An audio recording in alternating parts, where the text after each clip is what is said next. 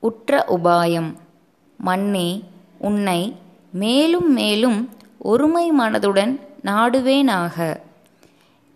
நிறைநிலையடைதற்கு இரகசிய வழி ஏதாவது உண்டன் உண்டாவென்று பலர் கேட்கின்றனர்.